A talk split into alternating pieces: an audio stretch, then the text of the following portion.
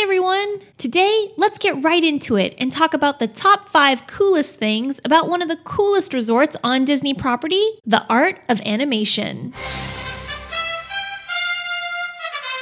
This resort is an ode to the art of Disney animation, with themed wings dedicated to Finding Nemo, Cars, The Lion King, and The Little Mermaid. First, let's start in the lobby. The walls have sketches showing the progression of the animation process, from black and white sketch art with different renditions of familiar characters on one side to finished artwork in full color on the other side. Next, let's stay in the lobby. If you look at the ceiling, you'll see what's known as the storyboard chandelier. Literally a chandelier with 77 images from the storyboards of the movies at the resort. With an even closer look, you'll see that the directors of the films signed some of the images personally. Okay, next. The Art of Animation Resort actually has the largest resort pool on property, called the Big Blue Pool. With that name, you probably figured that it was in the Finding Nemo wing, but what you can't see on the surface is that this pool has 12 speakers underneath the water. So, as you plunge in, you can hear a variety of Disney song stylings.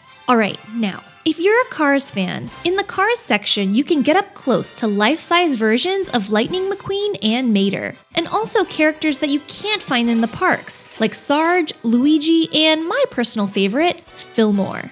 And finally, a little bit about the green initiatives at the resort. Art of Animation has more bins to recycle than any other resort. And Landscape of Flavors Food Court became the first food court to not use disposable dishware and silverware when it opened in 2012. And okay, a bonus just for good measure. A staggering 2,500 sculpted icons and characters are all around the resort. From Scar to Nemo to Cozy Cones, each wing has these icons built to a scale that will keep you in the heart of the story.